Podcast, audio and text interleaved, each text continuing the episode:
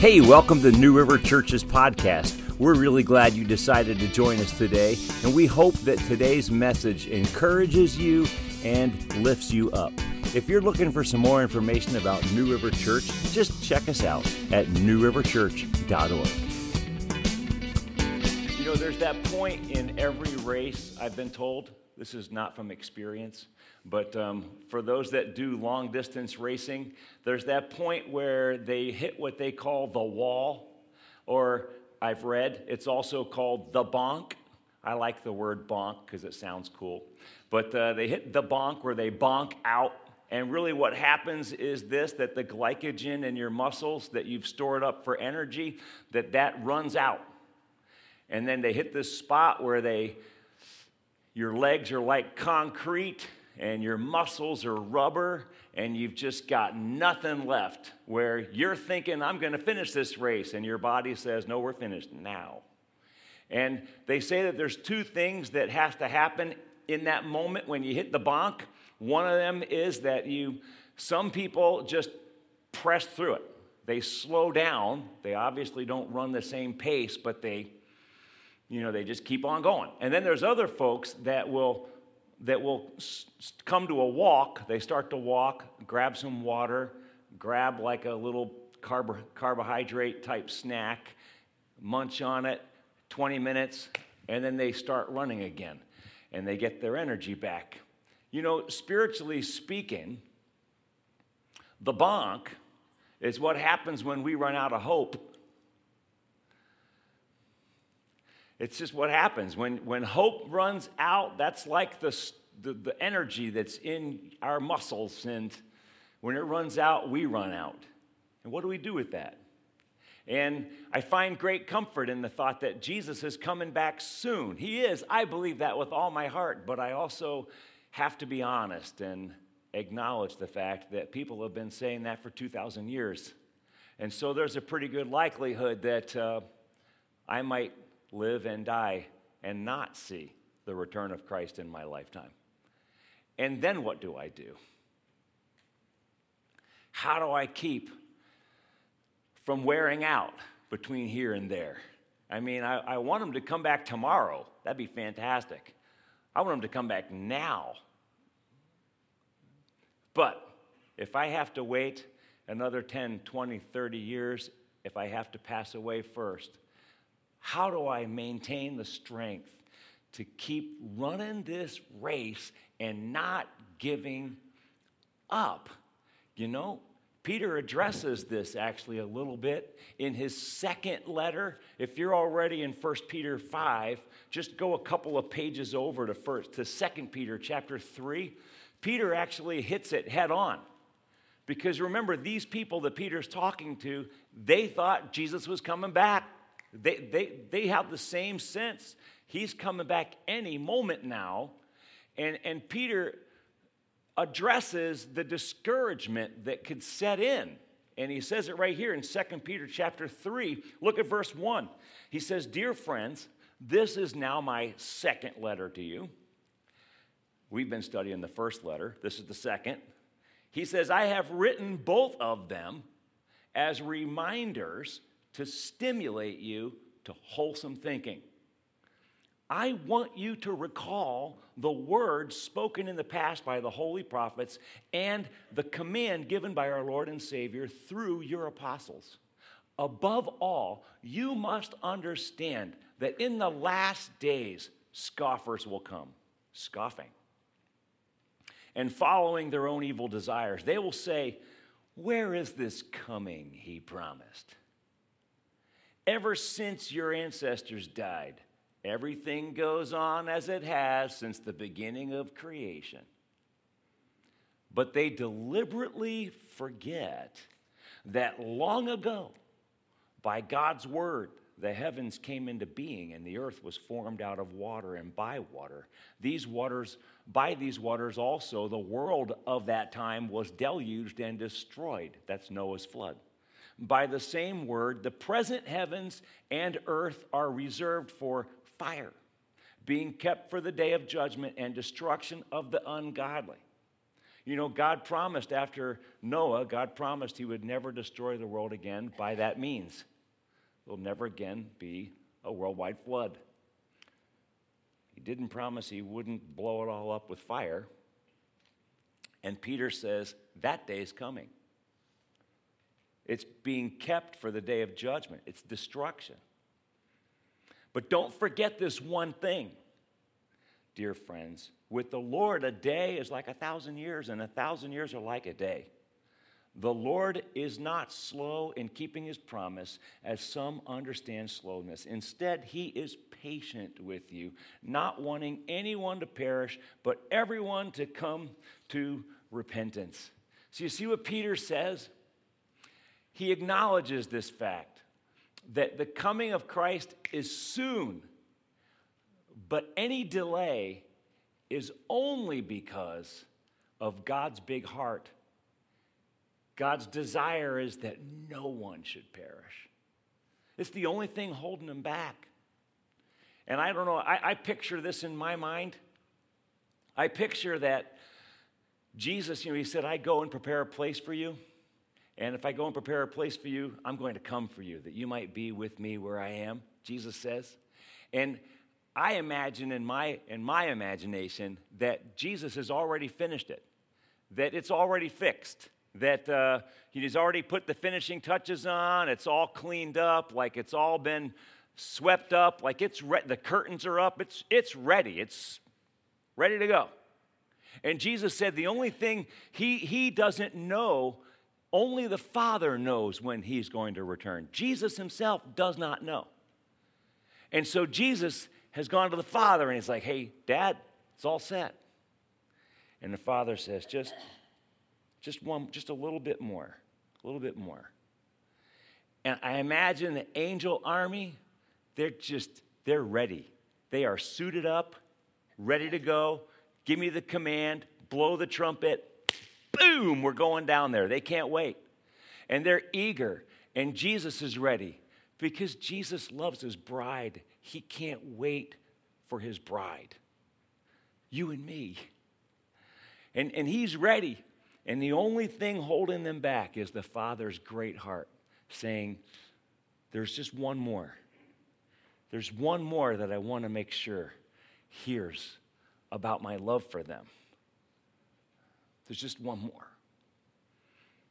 And, and at some point, God the Father is going to say, Okay, We've, we've waited long enough. Let's, let's go. But right now, that's the only thing holding him back is his big heart, waiting.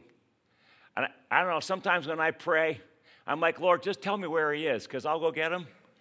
I'd like to go right, like, where is he? Zimbabwe, somewhere. I, where, I don't know. I'll go get him, God, because I'm like, and I'll grab him by the scruff of the neck and I'll say, dude, we're all waiting for you. Let's get out of here. Like, I, that's kind of how I feel. Come on, Lord, let's go. Let's go now. And he says, but in the meantime, while you're waiting for that moment, while we're waiting for, for that person that final thing to happen, what do we do to keep ourselves strong? What do we do to finish strong, to stay true all the way to the end. And that's where Peter ends this little letter in chapter 5. He gives us four things that we do to stay strong, to finish to the end. And let's just read 1 Peter chapter 5 and then we'll talk through it, okay? 1 Peter chapter 5 verse 1. Peter starts, "To the elders, to the elders among you I appeal as a fellow elder and a witness of Christ's sufferings, who also will share in the glory to be revealed. Be shepherds of God's flock that is under your care, watching over them, not because you must, but because you're willing, as God wants you to be. Not pursuing dishonest gain, but eager to serve, not lording it over those entrusted to you, but being examples to the flock. And, and when the chief shepherd appears, you will receive the crown of glory that will never fade away. Now, in the same way, you who are younger, submit yourselves to your elders. All of you clothe yourselves with humility toward one another, because God opposes the proud, but shows favor to the humble. Humble yourselves, therefore, under God's mighty hand, that he may lift you up in due time. Cast all your anxiety on him because he cares for you. Be alert and of sober mind. Your enemy, the devil, prowls around like a roaring lion looking for someone to devour. Resist him, standing firm in the faith because you know that the family of believers throughout the world is undergoing the same kind of sufferings. And the God of all grace, who called you to his eternal glory in Christ, after you have suffered a little while, will himself restore you and make you strong, firm, and steadfast. To him be the power forever and ever. Amen. Now, with the help of Silas, whom I regard as a faithful brother, I have written to you briefly, encouraging you and testifying that this is the true grace of God. Stand fast in it. Would you say that with me? Stand fast in it. She who is in Babylon, which is another word for Rome, chosen together with you, sends you her greetings. And so does my son Mark. Greet one another with a kiss of love. Obviously, they didn't have COVID. They're smooching all the way around.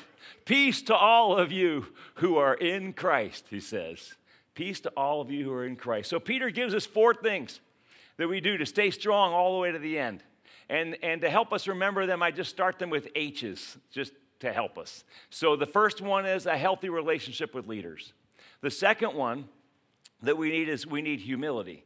The third one is you got to have a heads up because you've got an enemy. Heads up. And then the fourth one is hope, hope for the rescue.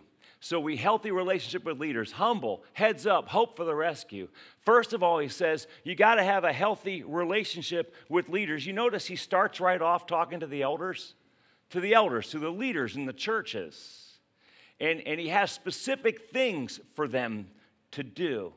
And it's if you go back to 1 Peter chapter 2, we looked at that a couple of weeks ago, you notice Peter he didn't talk to, like, he told the Christians, he said, I want you to submit to your leaders and submit to even slaves, submit to your masters, he says. But Peter didn't tell the masters how to be good masters, and he didn't tell the governing authorities how to be good governing authorities.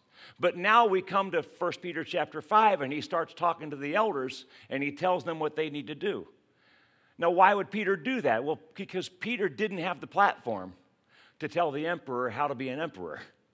He didn't have the platform to tell masters how to be a master. Does this make sense? It's like when you come to me, and I've had this many times, if a, a, person comes to me for marriage counseling, you have an issue in your marriage, you know, and if it's just you, the spouse, the, the husband, or the wife, it doesn't matter who, talking to me, I'm going to talk to you, the person sitting in front of me. It doesn't do you any good for me to agree with you about what a fool your husband or your wife is. Instead, I'm going to offer you strategies, suggestions. How can you be the best spouse that you can be? Why? Because you're the one in front of me, they're not there. And here's Peter. Peter doesn't have the platform to tell the emperor how to emp or whatever that, whatever that is. He doesn't have the platform to tell masters how to be masters of slaves. Peter didn't own slaves, he didn't know how to do that. But Peter is an elder. And so Peter says, as an elder, let me talk to you elders for a second. I got a couple of things for you. If you're going to lead the church, if you're going to lead it well, there's a couple of things you need to know. And there's three things that Peter tells them there. You see this? And he, and he uses the same, the same language. You see three different times in verse 2 and 3, he says, not this, but this. Do you notice that? says he does it three times. Not this, but this. He says, first of all, not you're leading under your, God's flock, watching over them, not because you must, but because you're willing. first things he says is elders are willing. It's like, this is not one of these deals. Being an elder is not one of those deals where you went to the bathroom during the annual meeting and they all elected you while you were gone out of the room, and you came back and, like, hey, you're in. No, that's not how that worked. You're an elder because you're willing, because you've been called to it, because you see the need for it, and you say, I'm going to do it. And you think about it, being an elder is a difficult job in the best of circumstances. And now add to that suffering, add to that persecution, add to that tough times. And now you've just amplified the complication of the job. In fact, as we move forward, those in church leadership have the targets on their back. We get thrown in jail first, we get in trouble first. And so, so Peter says, hey, you, you better be willing. Make sure you're in this because you want to be. So evaluate that. Second thing, just because you want to be isn't a good enough reason because the second one is not, it says, not for dishonest gain, but eager to serve. You see, that's the second one. Not for dishonest gain, but eager to serve. So it's not just being willing, it's also having a desire, a passion to give and to serve to lay down my life for others. And when he's talking about dishonest gain, I know that we immediately think maybe about televangelists. You know, you think, oh, these guys, they make millions and live in their mansions. But you know, there are many other ways to pursue dishonest gain in church leadership. Like, there's a lot of other bad reasons why people try to lead. Because it, you know, because A, it feels good to have a, the power. It's kind of a sense of power, like, hey, I get, I'm in charge. Um, uh, there's also the, the kudos that sometimes come with it. It's like it feels good to be the man, the woman. Kind of feels good to have people seeking you for direction and advice. You see how it can stroke the ego? That's dishonest gain. He says, he says, You're not in it for dishonest gain or any kind of back scratching or kickbacks that you can get out of this deal. Being an elder is all giving. It's all giving. He goes eager to serve. The word eager to serve in the Greek is one word. It's the word prothumos. Pro means before, and thumos is the word that we get for thermal. We say thermal. So it's, it literally means passion beforehand. So, eager to serve means I, I, see this need and I'm just driven to meet the need. I, I am passionate about serving others because I love them. The love comes before the need. You know, if in ministry, if all we're doing is responding to needs, it wears you out so quickly. But if it's not responding to needs. If it's prothumos, if it's eager to serve, it's I love the people. I love you. And then you happen to have a need. So let's work on that need. But it's first about loving you. And see, the elder has the heart for the person and then meeting the need for the person. Does that make sense? The order of things? And then he says, so here's, so this is what he says you're not, you're not forced to do it, you're willing. And you're willing to do it because you've got a love for the people that you're serving. And then the third thing he says is that you're not, he goes in verse 3, not lording it over those entrusted to you, but being examples to the flock, being a good example. You want leaders who don't who walk the walk and they don't just talk the talk. See? How do you, how do you know how to have a good marriage? Well, I hope that God has put leaders in your life that have good marriages so you can learn how to do it by watching their marriages. How do, you, how do you know how to parent your kids? Well, I hope that God has put good leaders in your life who have well ordered families so that you can see how to order and manage your family well. Does this make sense? It's, it's about living, the leader is first and foremost an example the word, the Greek word that he gives here is the word typos. I, I guess we would say typos, but in Greek, I don't think they said it that way. but it literally means to impress. And it's the same word that was used when they hung Jesus on the cross and they talked about driving the nails into his hands and his feet. They typosed them. They, they, they, the nail made that kind of impression on Christ in his body. And Peter says the elder carries this in him. That he's that the scars of Christ have so impacted this person that their life is changed as a result of their life is an example. You see that, you see that's Jesus. That's how Jesus did it. That's He says this is the kind of leadership that you're looking for. And then Peter gives elders a blessing. Look at verse 4. And when the chief shepherd comes, hey, if, you're, if you elders are doing your job right, when the chief shepherd comes, that's Jesus, you will receive the crown of glory, never fade away. What is that crown of glory that God has reserved for the elders, for the faithful servants who have led in his flock over the years? I believe that 1 Thessalonians chapter 2 verse 19 actually uh, points to it, where the apostle Paul tells the Thessalonians, "Aren't you our crown? You are our crown." The crown of glory that the elder gets is the privilege of sharing forever with the people that they served. Can I tell you that's part of what drives me is some days I can't bear the thought, honestly, of spending forever without any of you. Kills me to think that some of you actually might spend forever in hell.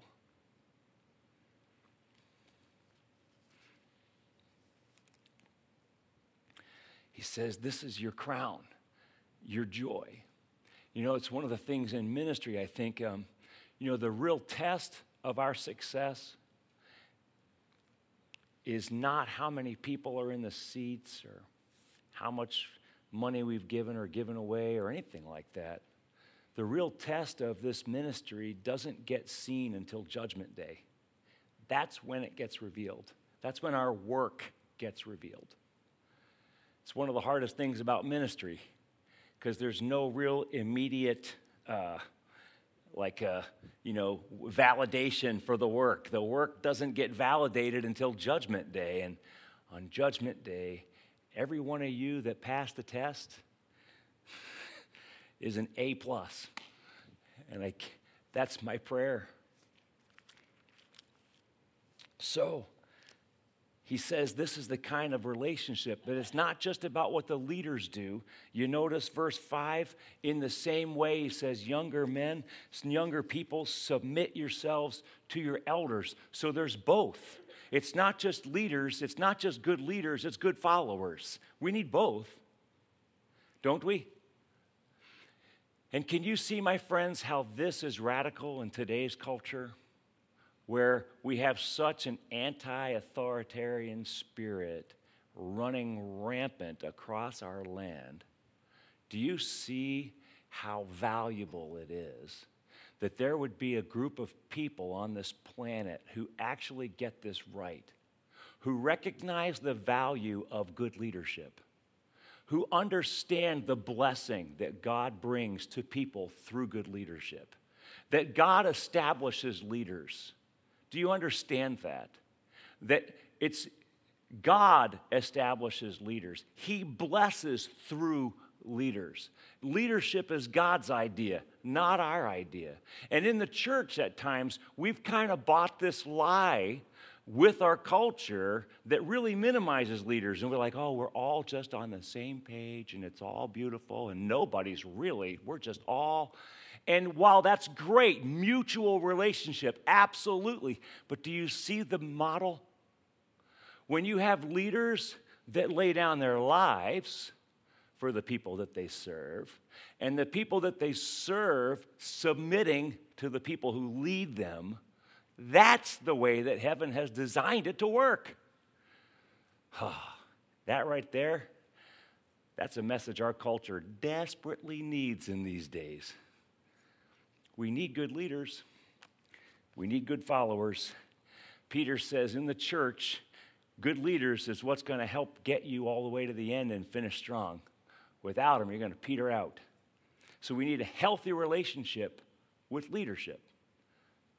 That goes both ways. The second thing we need, of course, is humility. Because without humility, there's no submission. I mean, they, submission really is, humility is required for submission to happen. A, a, a proud person is not going to submit.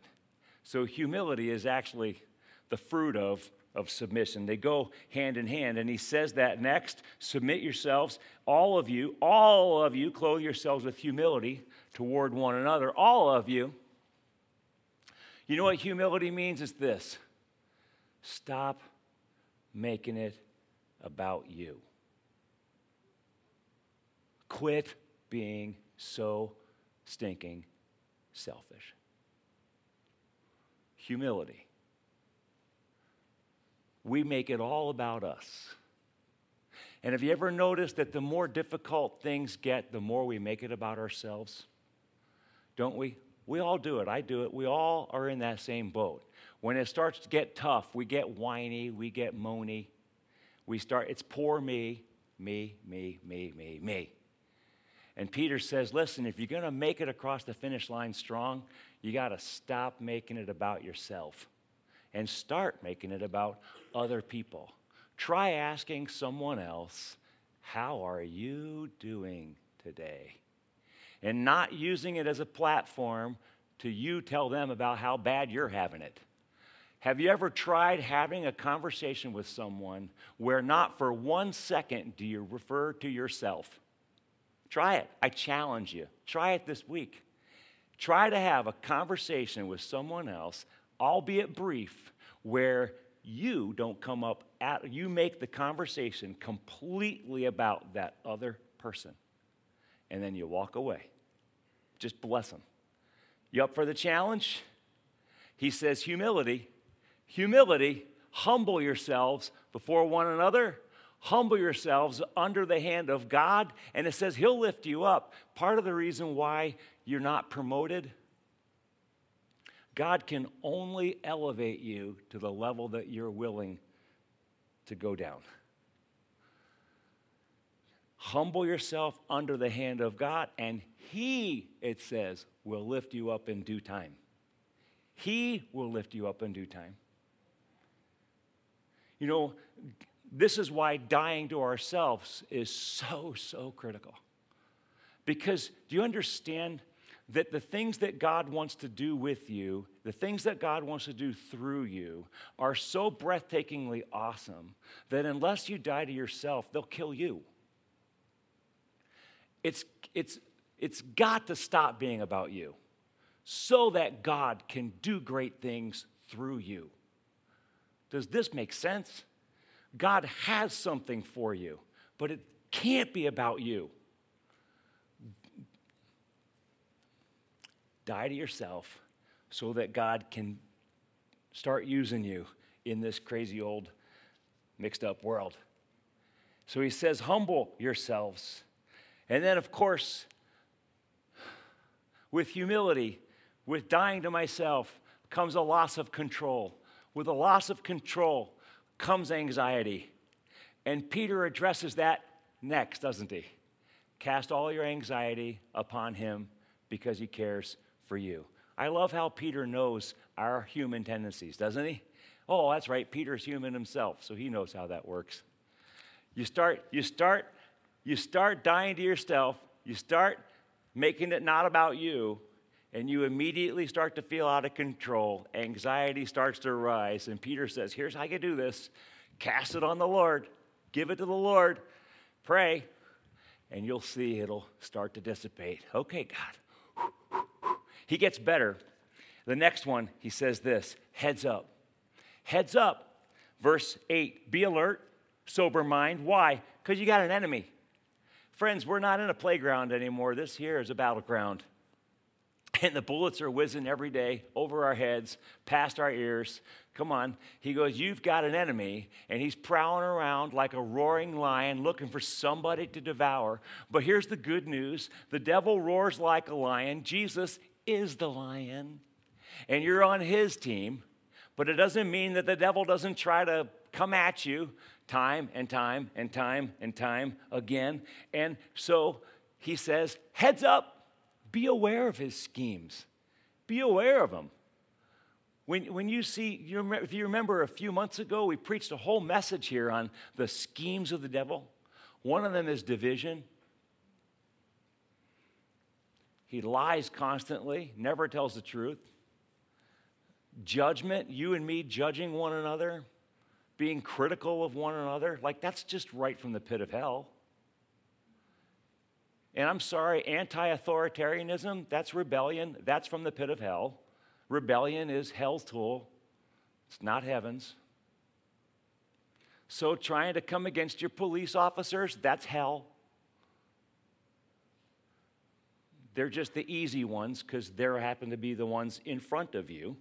They represent authority, that's their job. It's no wonder that hellish people are trying to go against them because hell's about rebellion, not about submission. You understand? Your enemy, the devil, prowls around looking for someone to devour. He says, Heads up, you've got to be aware of this. Resist him, he says, standing firm. Why? Because you know you're not the only one going through this. The entire family of believers, he says, throughout the world's undergoing the same sufferings. That's good news.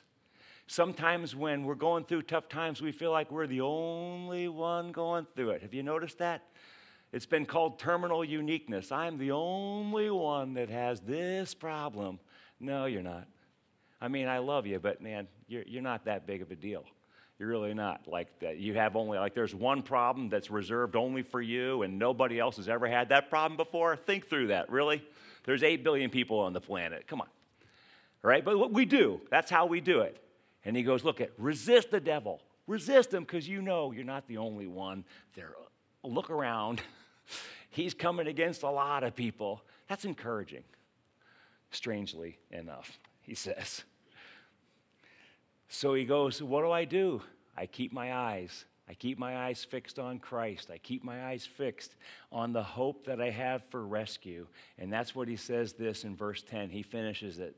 And I love verse 10 and 11, but verse 10 And the God of all grace, who called you to his eternal glory in Christ. So, who called you? God did. Who called you? God did. Why are you here today? Who called you? God did. You're not here today of your own volition. Well, you are, but you're not here today because you just like it was your great idea. You're here today in response to the call of God in your life. God called you, okay? Look at to his, after you've suffered a little while. So, how long does suffering last? A little while. Doesn't mean it doesn't happen, but it happens. But it's a little while.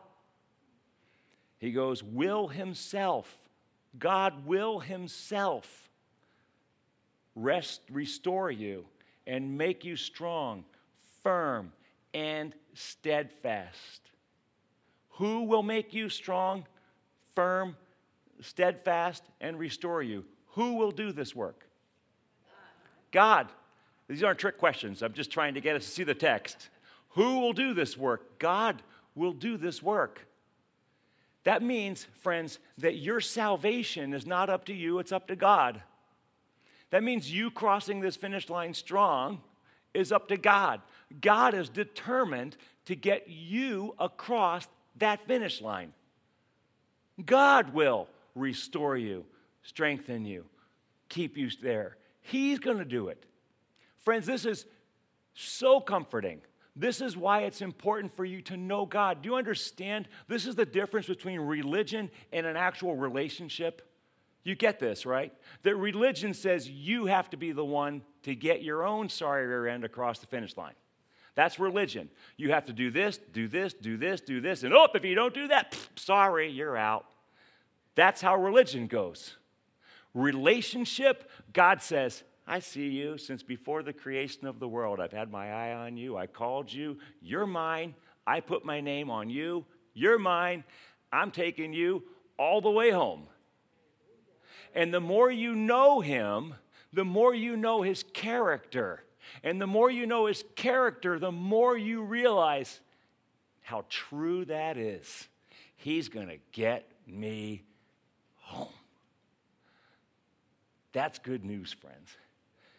After you've suffered a little while, love that in there. You, you know, this makes me think. Uh, I wonder, you know, uh, this last week, our uh, daughter had she had her wisdom teeth pulled, and so I took her to the doctor for the procedure, and and then I had to get her home, and and it's coming out of the doctor's office. I mean, she was like like a zombie, you know. You have to hold her up because she couldn't barely walk because she was still under the under the uh, anesthetic stuff, you know, and she's just kind of, you know, rubbery legs and get her in the car, got her home, got her settled on the couch, set up, and all that good stuff. And finally, a few hours later, it was like noon, one o'clock, when she kind of started to get, bear, get her bearings. And she goes, Boy, I don't even remember getting on this couch. How did you get me on this couch? So, yeah, a, well, I got you in the car, got you to the house. She doesn't, doesn't remember any of that, any of those steps because she was just gonzo. I think, you know, I wonder when you and I get to heaven, if we'll get there and God's going to say, hey, do you remember that time I carried that, carried you there? And you'll be like, no, what time? I don't remember that time. Yeah, that actually I did. And then there's that other time when I, when I backed you up. I was faithful there that time. And you, that was you? Yeah, that was me, actually, right there. I don't remember that. I think God's going to show you all the ways. You had no clue how much He was carrying you. You had no idea how much God was holding under your arms and getting you across the finish line. And when you get to heaven, you're going to wake up one moment and go, Oh, God, you are so faithful and so good. I'm thankful. Thankful. I'm so thankful, God, you got me across this line. Thank you, Lord. And that's what Peter says. Look at if you're going to get across this line, it's because God carried you there. That's hope rescued. Hope for the rescue. Do you see it? You see how these things go together? He says, listen, you need, if you're going to cross this finish line, you've got to have a healthy relationship with leaders because God works through leaders. And, you're, and, and Peter challenges the leaders in the church, challenges them hard. I take this challenge seriously. I know that I'm one of those guys. God calls me to lay down my life. Get that. He calls us to follow our leaders. We work together. He calls us to be humble to one another. Why? Because we're all bozos and sometimes we mess up and we've got to be able to be humble to receive right? Hey hey Ralph stay strong. Hey don't give up there. I'm, you're slacking there. Get, we need that. We need to encourage each other along the way. He says heads up watch out. I want to be able to show you look that's the devil. Watch out. Don't don't go there. That's a trap. Don't walk into that trap. And then he says hope hope for the rescue just know God's got you. He's going to get you through to this. And then I love how Peter ends this chapter with these four words. You see those words? We read them as we were reading through. He says in verse 12, stand fast in it. Can you say that with me? Stand fast in it. It's kind of like after all has been said and done, after all this stuff that Peter's talked to us about, and the challenge and so forth, Peter says, here's the last four words stand fast in it. Don't bend, don't compromise, don't buckle, stand fast in it. You know, uh, this week, my wife and I will celebrate 32 years of marriage. Wow. And I was thinking, how do we get this far? Because I remember, it just seems like yesterday when we were newlyweds, we looked at couples that had been married this long, thinking they were really old. How did that? How does that even happen? And now we're one of those. It's really a weird feeling. But you know how it is? Stand fast in it. I can't tell you the magic. It's just one day at a time, I guess. Next thing you know, 32 years are up. Stand fast in it. Faithful today, faithful tomorrow, faithful the next day, standing fast in it, making the choices to build the marriage, to build the home, little ones, big ones, stand fast in it. Next thing you know, 32 years, go right by. It's the same principle in anything. If you want to get a doctorate, how do you get a doctorate? Stand fast in it. I heard somebody, actually, I met somebody who was a PhD, he had two PhDs, a UConn guy.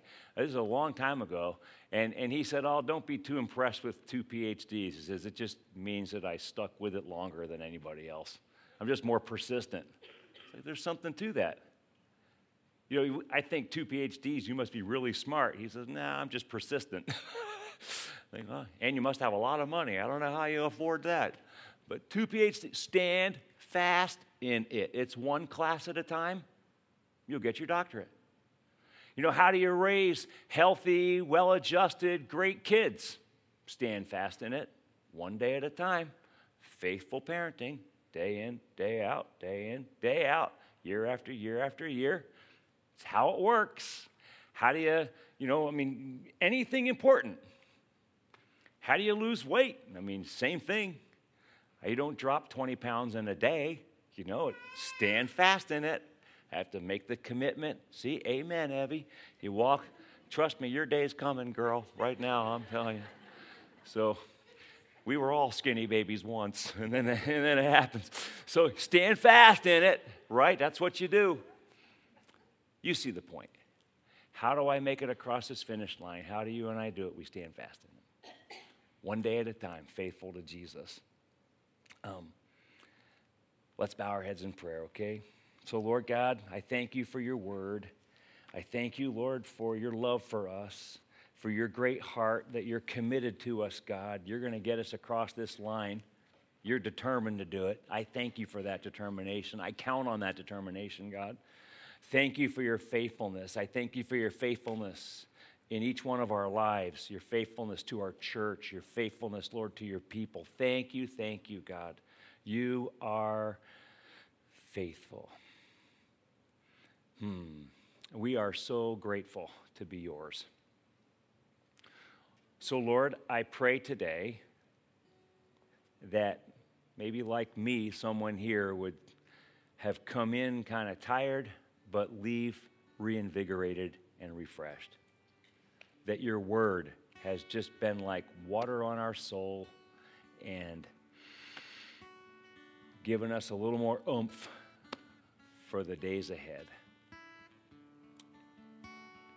Lord, I pray that everyone in under our scope of ministry here would have a personal relationship with you, Jesus. And I just want to give you the chance, friends, while our heads are bowed and our eyes are closed right now. I mean that. Listen, friends, if you have not received Jesus as your Savior yet, I want to urge you to do that today, right now. You don't need anything special, there's no big deal. Just simply confess your need for Jesus. Ask Him to cleanse you from your sins, to make you right with God and Jesus promises that He'll do that. But it's through Jesus, it's not because you're a good person. Jesus is the one who died on the cross, Jesus is the one who paid for it. And so Jesus is the one who will give it to you. You need to ask Jesus for forgiveness, to forgive you for your sins, to make you right with God, and He promises that He will do it.